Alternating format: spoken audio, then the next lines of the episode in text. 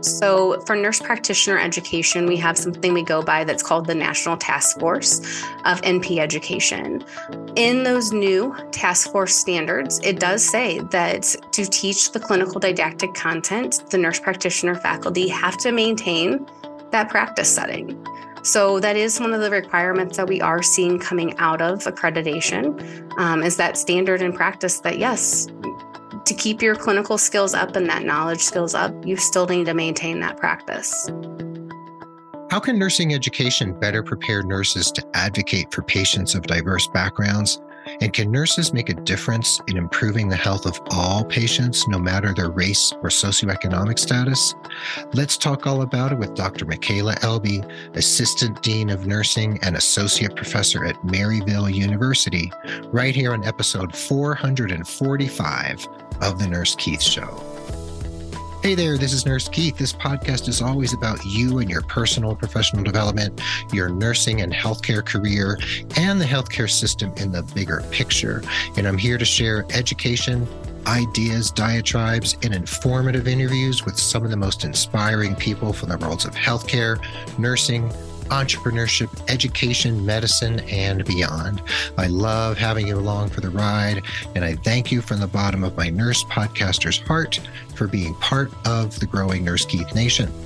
If you'd like to help other people find the show, the ubiquitous request is that you leave a rating and review, and you can do that on Apple Podcasts or Google or even Amazon or Spotify, or just share the show from any app where you happen to be listening with anyone who you think might benefit from it or enjoy it. Also, you can consider becoming a patron at patreon.com forward slash nurse Keith. That's P A T R E O N dot com forward slash nurse Keith. Over at Patreon, people pledge as little as $2 a month to help support the dissemination and the production of the show. It really does help. And if you'd like to pitch in for a little while, I'd greatly appreciate it. And if you give more than $2, maybe five or 10, you get some great premiums from me. Anyway, the show notes will be over at nursekeith.com in the drop down menu labeled podcasts. And actually, the show notes will be in any app where you happen to be listening as well. And like I said, we are here with Dr. Mykale Elbe. She is from Maryville University, Assistant Dean of Nursing and Associate Professor of Nursing.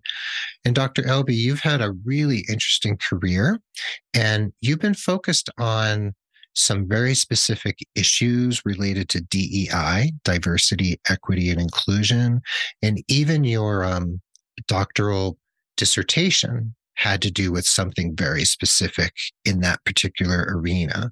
So, my first question is what drew you into considering all these issues of DEI? What was the like, was there a specific impetus that made you think, huh, this is really something I need to focus on? I think it was just patient experiences. Um, my background, I worked in postpartum in a high risk population in the St. Louis region primarily my patients were African American patients, um, patients of diverse backgrounds, and realizing, looking at, you know, why are they needing high risk care? What's affecting them? Um, listening to my patients. And then as a nurse practitioner working in a P, uh, FQHC um, in a underserved patient population in downtown St. Louis, realizing my patients needed help. They needed to be heard, they needed to be listened, and they needed care. Um, so that kind of became my big background and seeing how can I help my patients? Um, how can I listen to my patients and support them to ensure they're getting the care that they need? They're not afraid to come see me.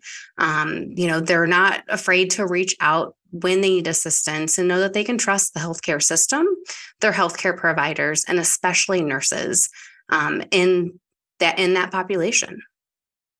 And for those who aren't familiar with the term, FQHC means Federally Qualified Health Center.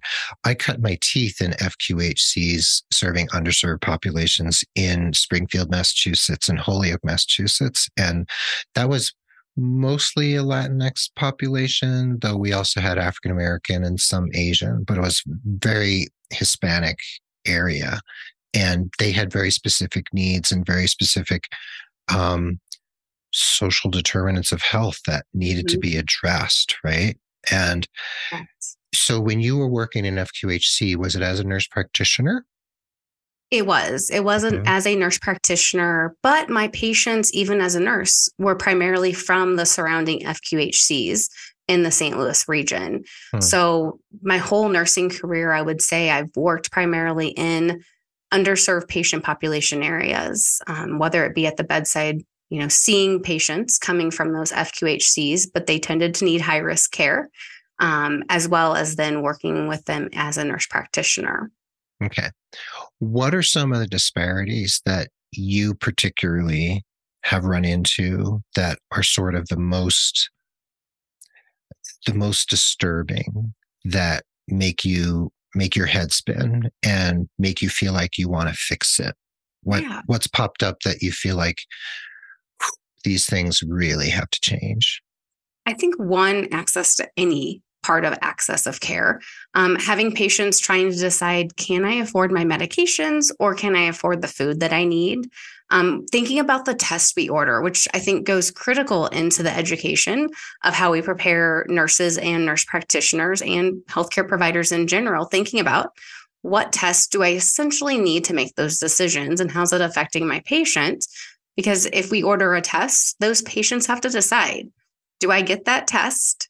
Or do I buy the medicine that you're prescribing? Or do I just in general get the food that I need to, you know, go to the grocery store? Um, transportation, making sure that we realize our patients can't get two visits because of the location. And we need to make sure that either we're providing transportation or we're going to the patients. That's one of the biggest barriers. I'm not in a rural area, I'm in an urban setting yes, we have public transportation, but public transportation costs money. Um, so when patients, you know, can't even afford the few dollars it takes to get on the bus to get to the medical practice, how do we get to them? How do we make sure that they are getting those follow ups and those care? Um, so there's some real big barriers that we have to understand and how we provide care for our patients. Um, and not make it a scary environment. That's the other startling thing is a lot of the patients when i talk to them about why didn't you come sooner? They're afraid. They're scared. Um, they're scared that they're going to find out you know the worst diagnosis. Um, but they're also scared about what is the outcome that we're going to provide? What's that additional cost that we're going to add to them in treating them? So we have to really take all of that into consideration when we're thinking about how we educate patients talk to patients and then also break down those barriers of trust um, if our patients don't trust us, they're not going to come see us. So, how can we have that conversation to understand what those barriers are, why our patients aren't talking to us? I mean, there's there's a lot of different ways to try to address the the more basic issues like transportation, right? Like we had we had taxi vouchers we would give to patients. We would connect them with different taxi companies. We had um, you know, bus tokens and, you know, passes and all those sorts of things. So that can help. You know, it's not yeah, it's a band-aid, but it helps. But then we have issues around affording copays for medications, right? Correct. Um, and you're right. Like when you order tests, you have to think, all right, is this going to cost my patient an extra trip to town or across town in order to get that test? And if you don't have trust established and they don't feel like you understand their struggles, I mean, why are they going to listen to you anyway? Correct. So when you went to do your your PhD, had you already been seeing all of this and did you have clarity around what you were going to focus on during your PhD, or did you need to explore more in order to find what your dissertation would be all about? Yeah. So I, I did have to do some brainstorming. Um, my first passion, because you know, even though I had worked mother baby um, and been women's health and pediatrics, I also saw an issue around sleep apnea. Um, so that was my initial topic. I was going to look at sleep apnea, how we could improve compliance, how we could improve our um, screening. But then it came to me and talking to my colleagues, talking to patients. sleep apnea is not the big issue. Um, yes, it is a underdiagnosed aspect, but whenever you're dealing with, you know, determinants of health, um, patients can't, you know, that that sleep study costs money, that CPAP costs money. Um, so are we going to get them compliant with that? And then I really listened to my patients and looked um, and saw a, a, bigger issue that affected women's health and pediatrics around breastfeeding. Um, I had one mom in particular coming to me in tears um, because she had had a dental uh, cavity. Her dentist had ordered amoxicillin and told her, Oh, you have to stop breastfeeding for two weeks because of the amoxicillin not understanding that amoxicillin is completely safe during pregnancy, but also not understanding that when a mom stops breastfeeding for two weeks, that really hinders, if not halts, her milk production. So after the two weeks, this mom is trying to breastfeed again and realizing the baby's not getting fulfilled. Um, her milk supply is significantly decreased um, and in just in tears didn't have the support didn't have the education. So i really looked at okay this is a big issue. This is an issue that's easy to fix um, in this population but that needs to be fixed. Um, and so that's where i really came into and talking with my patients about how can we support them with breastfeeding. Knowing too you have to think about when we think about our patients the the perspective from their their history their culture their beliefs and realizing when talking to these patients their moms hadn't breastfeed their grandmothers hadn't breastfeed um, breastfed understanding that there's a historical aspect around this that does involve you know racism and involves cultural aspects around wet nurse um, you know and so that culturally breastfeeding wasn't something that that my patients being african american had adopted you know and so whenever they went to support from family the family didn't know how to support them they weren't sure about you know they were thinking okay well the baby's crying they're not fed not realizing you know different reasons that babies cry and so that's where I really came to okay, what can I do that's inexpensive to support you? Um, most of my patients, if not all of them, had cell phones. Cell phones, even because there are benefits. They can get cell phones for free. They could get text messages. Um, and I could go to come to them through text message support. Mm-hmm. And so that's where really became my my project um, looking at how can i support my patient population in a way that is cost effective and gets the information to them at their fingertips so did you use your own practice and your patients as the kind of the test ground and that's where you gathered your data for your dissertation. Correct. Um, you know, working with our the providers at the pediatric aspect and our women's health providers and the administration, we were all on board. We thought this is easy, this is great. Um, let's go forth and, and really support our patients. So we came up with the model using a free text app um, that we could send text messages to patients um, on a biweekly process with just knowing too, working with lactation consultants, what are those big issues? Um, what are those things we're worried about in that first week? You know, then the second and the third and the fourth. So we developed a text message, um, easy, simple support, but also the nice part is patients could text back. So we did have a few moms that needed additional support and they could text me through this app and I could respond to them to give them that support. Um, so it was a great effort. Um, and you're talking early 2010s when text message, you know, apps were, we had apps, but they were still really being developed to mm-hmm. provide support to our patients. Right. Yeah, we didn't have WhatsApp at that point, no. which is which is end to end encrypted. So yeah, so you had to find something that would really work.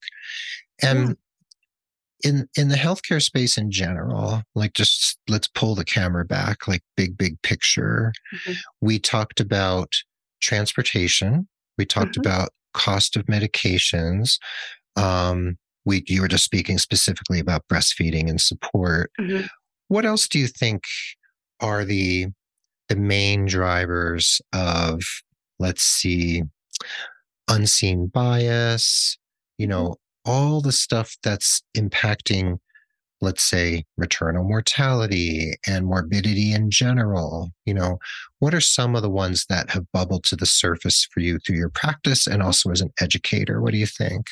Definitely unconscious bias okay. um, is one of those big things that as healthcare providers we have to understand we have to address. We have to understand the unconscious bias that unfortunately comes from our surroundings, comes from our upbringing, and have to realize and really have that internal conversation to address that and think about what are those unconscious bias? How are those coming out in what we say and how we act um, with our patients? And then also really understanding our patients, understanding their back- background, and understanding the concerns, the fears they may have from their own lived life experiences um, and not being afraid to have those conversations, address that. Um, you know, tell your patients, I understand that you've probably lived a life and experience that I'm not going to be able to relate to, but I want to help break down that barrier. I want to hear your story. I want to make sure that what we are educating you on, the discussions we have, one are confidential, but also clear. Um, if there's something I say let me know. Let's have that conversation. Let's make sure that there's that clear line of communication. Mm-hmm. Okay. And in terms of what you just mentioned, understanding the experience of other people, mm-hmm. like you and I have both worked with underserved populations. We've worked in FQHCs. Obviously, you're, you know, an advanced practice nurse. I'm a staff nurse. But um, there's an issue that's been discussed a lot in the literature and out there, just out there in the space of that um, patients don't often enough see themselves reflected in the providers who are treating them. And here are you and I, two well meaning white people, right? Yes. Trying to bridge the gap and stem the tide or whatever metaphor you want to use. Yeah. So of course, you and I do our best. However, you're also an educator, right? Mm-hmm. And you're a professor of nursing. And what do we do about that when our patients are not seeing themselves reflected in the population of providers that's out there offering treatment? Yes. And we really need to, to address that. We need to bring in patients and students from different backgrounds and even professors, which is a hard part. Mm. If you look at the makeup of most schools of nursing, it is prominently white females. Um, you don't see tons of male professors, but you mm. also don't see tons of professors from different backgrounds, different races, um, different, you know, sexual orientation. And so we've got to do our efforts to really ensure one, we're making an open comfort um, comfortable experience to bring in first those faculty. Because i think that's one of the issues is just like we're talking about in healthcare our patients aren't seeing themselves and the healthcare providers. Our students are not seeing themselves and the professors. So hmm. how do we ensure we can bring the the nurses we do have um, that are from different backgrounds culturals you know or sexual orientation to become faculty and so I think it really starts at that. We need to make sure we are supporting, making sure our universities are open um, and comfortable for everybody so we can get the faculty from different backgrounds, then to help ensure we also can bring in students from different backgrounds. Mm-hmm. Now, this isn't the forum for us to talk about like the recent Supreme Court ruling about affirmative action because that's that's a whole can of worms and yes. I don't even know enough about it to address it intelligently really. I mean, I have some opinions, but yeah. Um so we're not going to get into that. Yeah.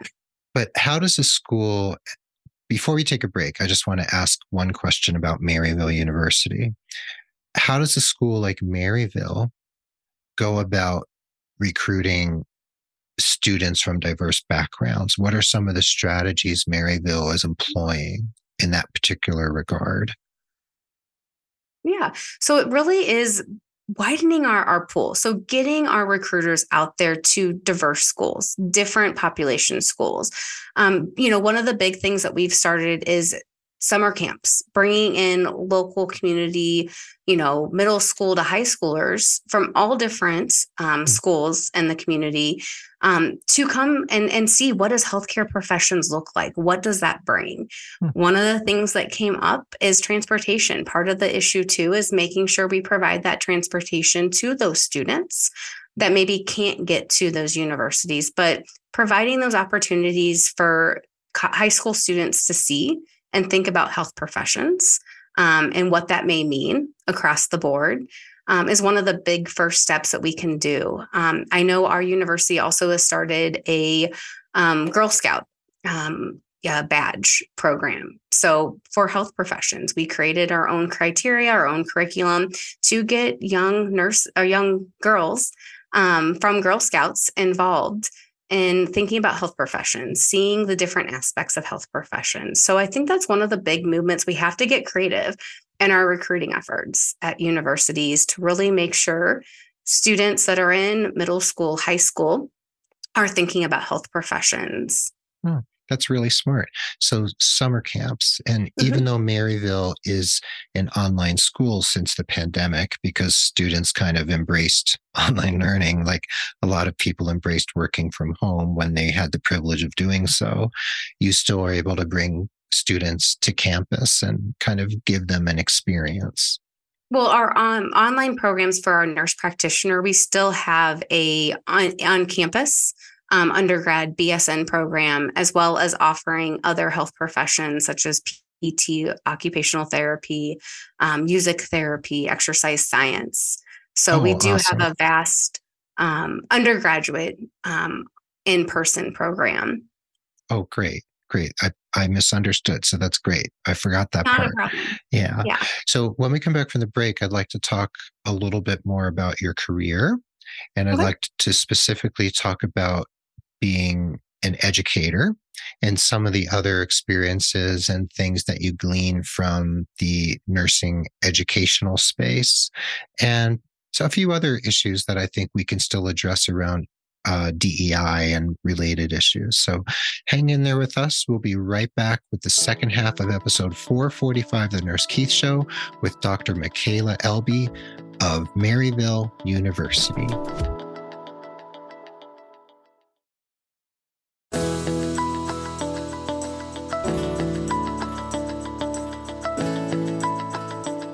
Welcome back to the second half of the episode. We're here again with Dr. Mykale Elbe of Maryville University. And Mykale, right before the break, we were talking about education, we were talking about DEI, we were talking about healthcare disparities. We covered a lot of ground really quickly. One of the things we talked about was patients not seeing themselves represented in the providers who treat them. And then you also brought in students not seeing themselves reflected in the professors and the, the clinical instructors who are teaching them.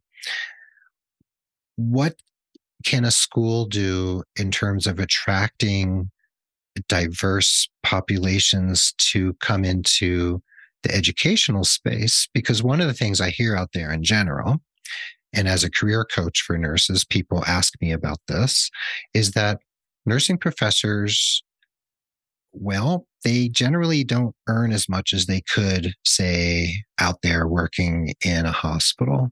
And that economic disparity can really steer people away from becoming educators, even though they might be awesome educators. So, how can schools bridge that gap in terms of bringing more people in? Because we know faculty shortage is part of what the bigger nursing shortage is, you know, being driven by. Yes, exactly. And it's gotten harder um, with the pandemic. We've seen, you know, bedside nursing to NP um, salaries just skyrocket. Mm-hmm. Um, you know, there are some benefits. I always say to the the education, that flexibility.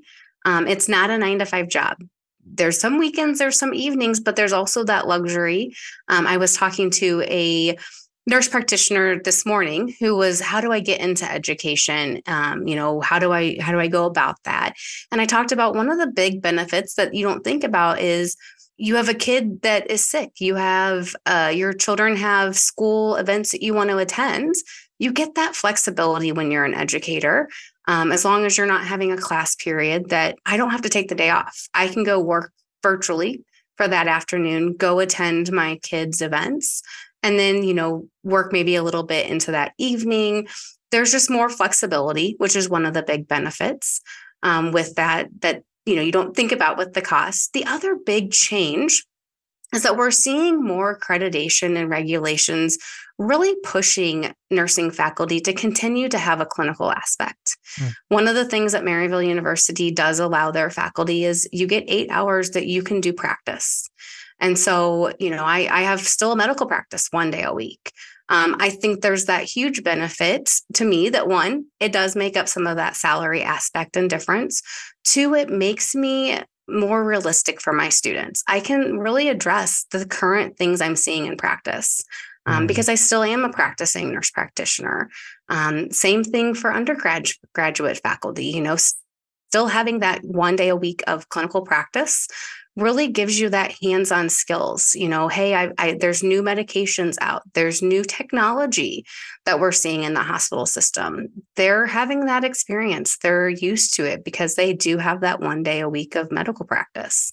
Mm. so i think that's one of the big things too that can help some of that um, and also provide that you know fulfill your itch for wanting to be still at the bedside um, you still have that one day a week that you can go and be at the bedside and caring for your patients.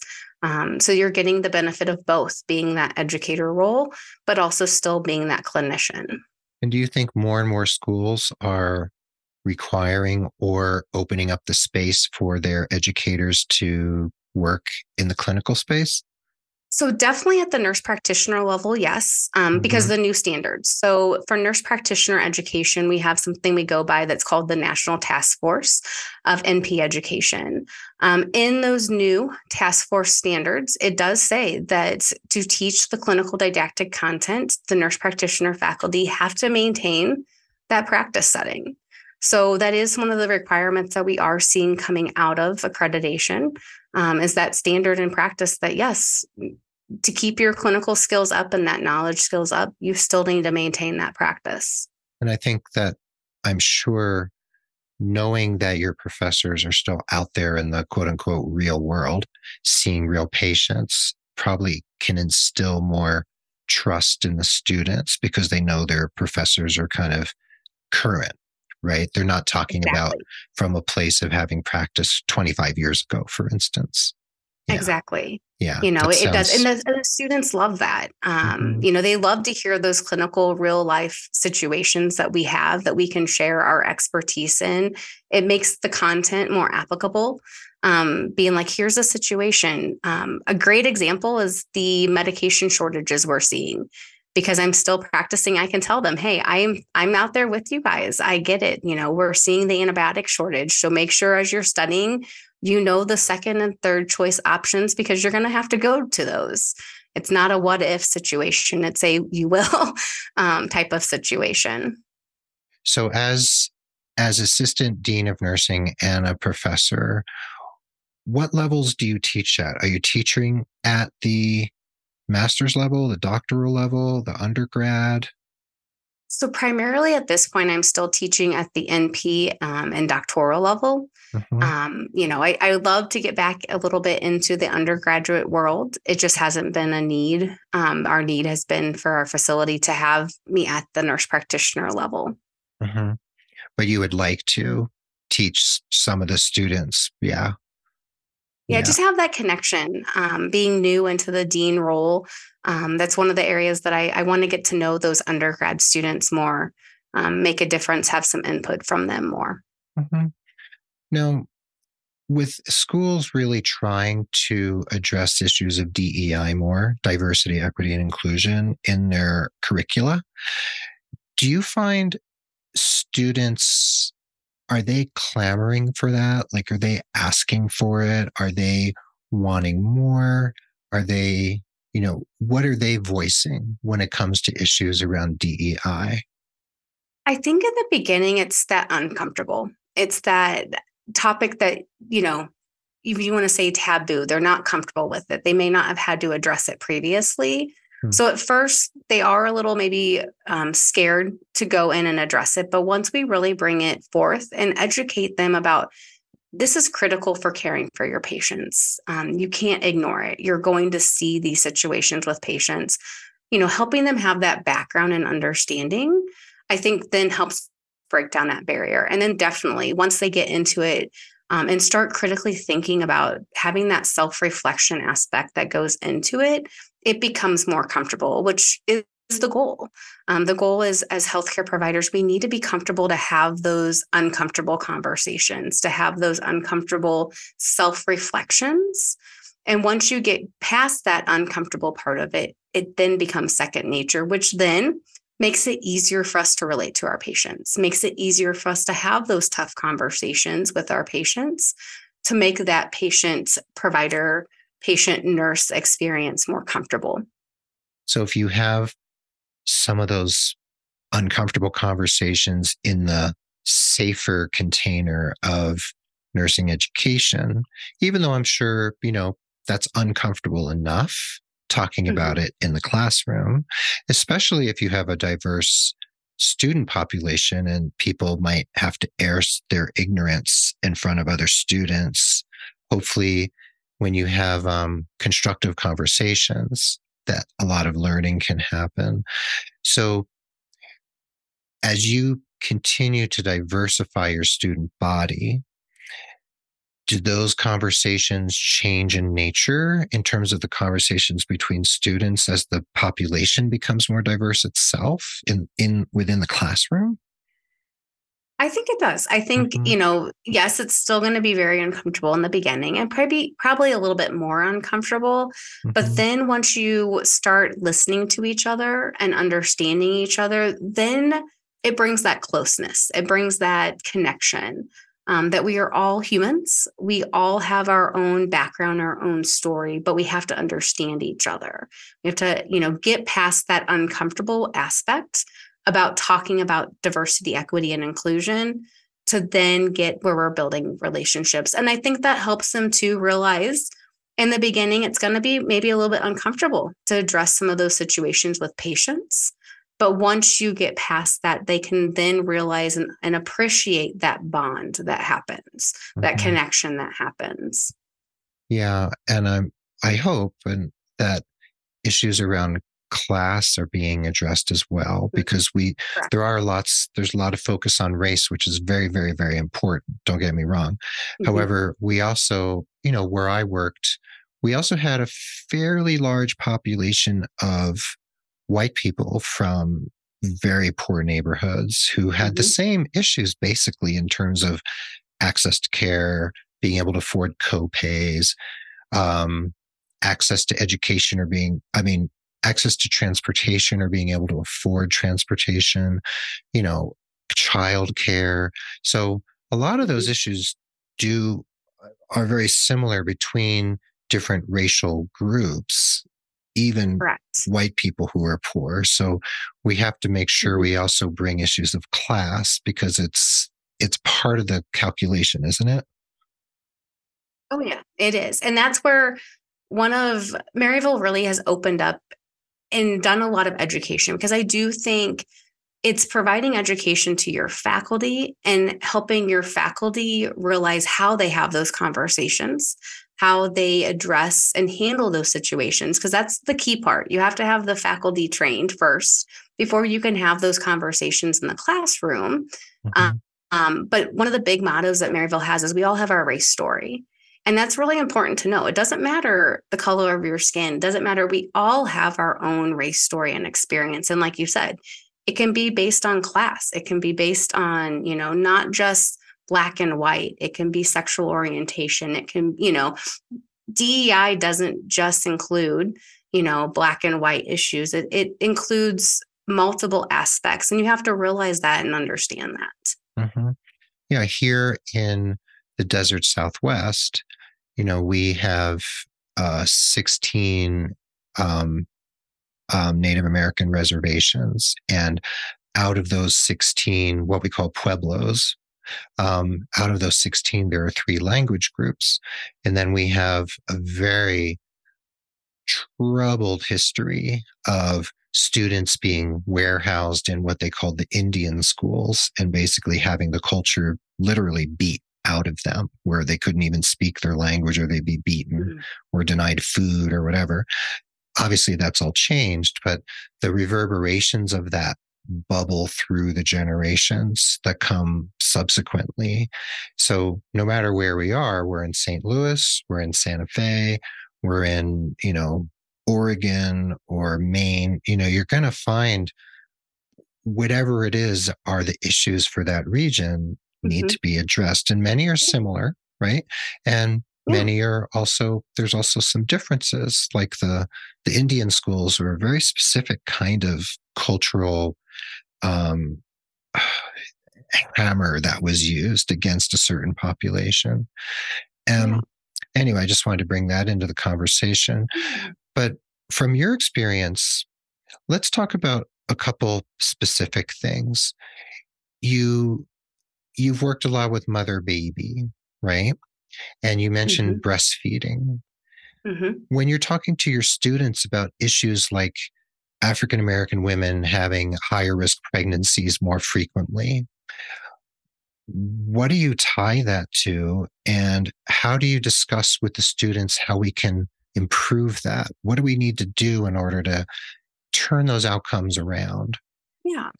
And that's where there's in my course, we have a phenomenal documentary called When the Bough Breaks that we start with that conversation. Um, and it really interviewed several African American women um, through their journey of pregnancy. And it brought in the aspect of for African American women around pregnancy, it doesn't matter about your socioeconomic status. It doesn't matter about your insurance status. Um, you know, they had interviewed a highly educated attorney that was Black who had a high risk pregnancy. Um, and it really addressed looking at the underlying aspects, maybe around racism, and that, that how does that underlying lived experience affect somebody's health um, you know those those aspects that we need to figure out and, and understand to understand our patients to understand that risk. Because it doesn't matter in this population for african american pregnant women you know their access to care. We you know a lot of people be like oh well they need better prenatal care. Well even with having regular prenatal care they still have that higher risk. Um, you know there also can be some genetic aspects we do know um, we know that certain genetic backgrounds do put you at higher risk for hypertension, diabetes, those type things that we need to look at as well and address. But it did really look at what are the effects of, you know, underlying racism on populations? Um, what is that underlying fear that patients live through their life and living in that underlying fear how does that affect you know if if you're constantly having adrenaline pumping through you your blood pressure is going to be higher you're going to have more kidney issues and thinking about that aspect that may be a factor and we need to address that and so it's really talking with patients was what they really came to and and having those open conversations as a healthcare provider, talking about our risk, doing based on genetics, based on our background. You know, how can we educate patients? How do we break down also that barrier? Um, making patients comfortable um, with their healthcare providers, because you could imagine if you already are stressed out because you're going to see a healthcare provider and you're worried about unconscious bias or racism being part of that care, your blood pressure is going to be higher when you go mm-hmm. see the doctor. Mm-hmm. Um, so, how do we make patients comfortable with their healthcare providers? How do we build that relationship so we can decrease at least the stress that we can? Mm-hmm. Um, and when we're seeing our patients.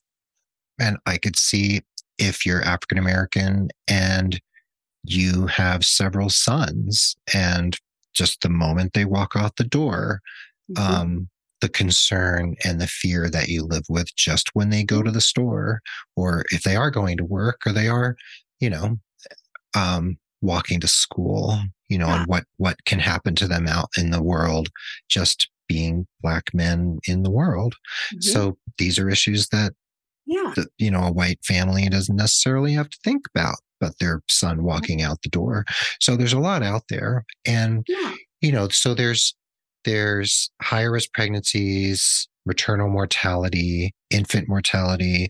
Then mm-hmm. there's all these issues around um, unconscious bias and microaggressions. And then you and I have already touched on transportation and all those other mm-hmm. issues. So there's a lot to talk about. And there's a lot of issues to learn about and address. So, as we wind down here, I want to ask you about nurse practitioners, advanced practice nurses. So we talk about the nursing shortage. We also out there in the world talk about physician shortages, especially what I hear anyway, are shortages of primary care doctors, especially in underserved areas where maybe doctors mm-hmm. don't earn quite as much money. So they tend to go yeah. to the bigger population centers. What's your vision since you teach at the doctoral and master's level? You're helping to churn out those well trained nurse practitioners and advanced practice nurses. What's your vision for how APRNs can fill the gap, especially when we're talking about underserved populations all around the country? Yes. And one of my favorite classes to teach um, is role development. And in role development, we talk about where nurse practitioners, where the idea came from, and Harriet uh, Ford um, and Loretta Ford. And Loretta Ford being the first nurse practitioner, her job became came about because she was working with a physician in rural Colorado in pediatrics, and they realized that realized she had the skills. They just needed an additional provider in that facility to treat the patients. And so, looking, working with a medical school, developed the nurse practitioner program. And so, the goal I always tell them is think about where we started. Our original formation was to help in underserved areas. Um, and so, I really have students reflect on that, think about that. Um, you know, even living in a urban area, there are tons of underserved patient populations. Um, you know, looking in Missouri where um, I practice, you know, majority of the counties in Missouri are classified as a under um, provider shortage area.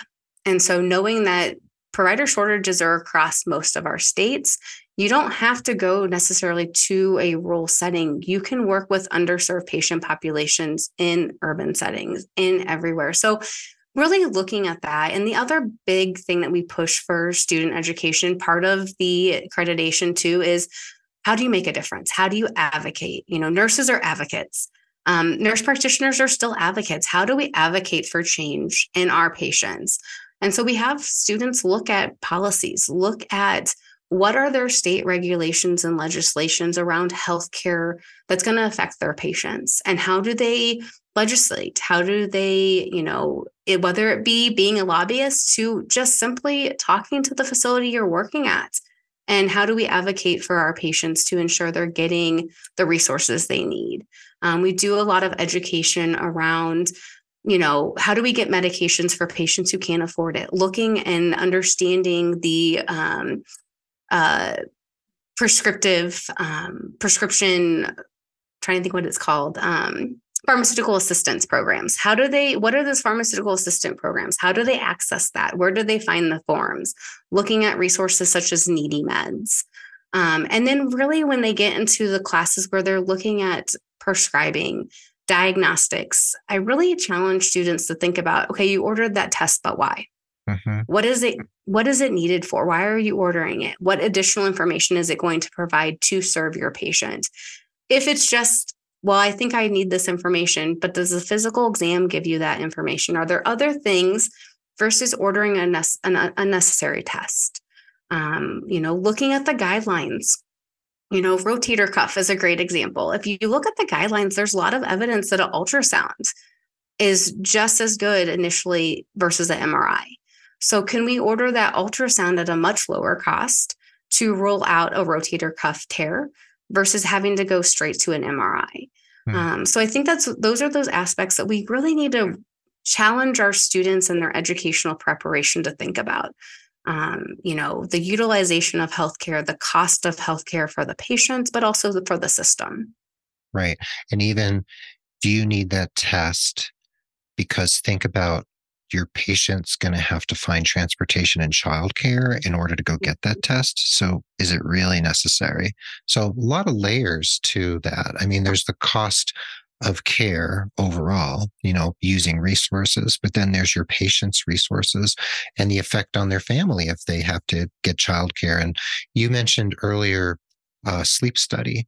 You know, if you have mm-hmm. to go sleep at the sleep center all night, who's going to watch your kids, right? Who's yeah. going to get them off to school in the morning, right? Yeah. If, you know, there's there's so much to think about.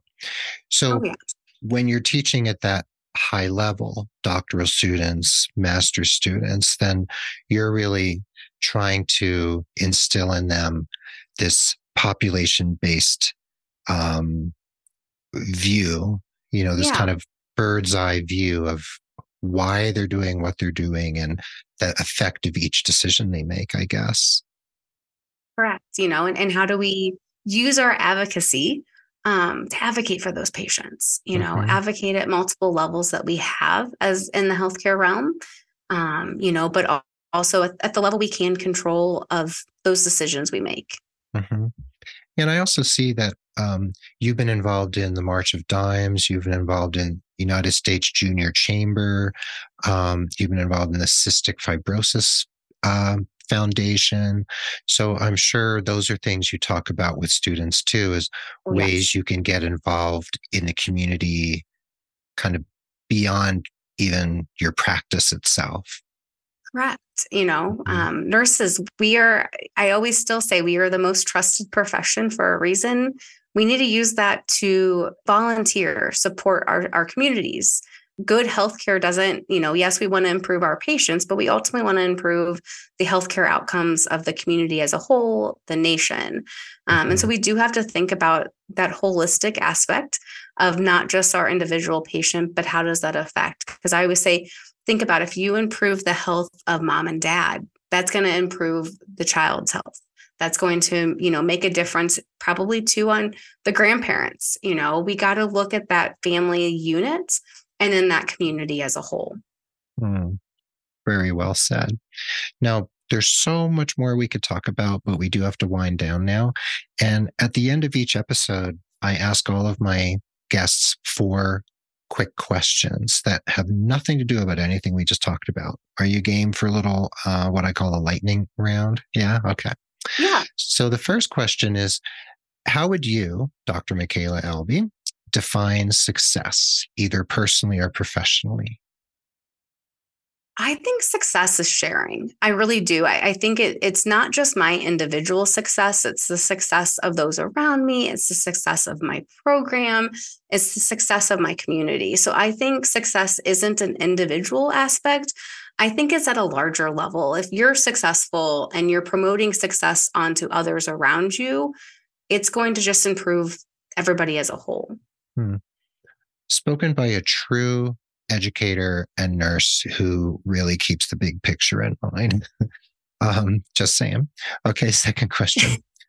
Could you name or just describe a person who's inspired you in the course of your life? They could be living or dead. They could be a very, very famous person, or it could just be someone from your personal life. The answer is always my mom. Um, hmm. The reason my mom came from a very rural area um, underserved area, um, went and you know didn't went and got a job with a high school degree, um, but always instilled in me continue your education. So while I was in grade school, she got her associate's degree. While I was in middle school, she got her bachelor's. And then we graduated the same day I got my high school degree. She got her master's. Wow. And she always said, Nobody can take a degree away from you. You've earned that knowledge, that education. Um, so I've always just looked at her as my role model. Like, keep going, keep shooting for the stars, keep improving yourself. And education at the end of the day is the key. Hmm. What was her name? Regina. Regina, she's still alive? She's still alive. I'm so glad. And you're not the first guest to mention your mom. So that's lovely. So that sounds like an incredible role model. Okay, third question, the penultimate question.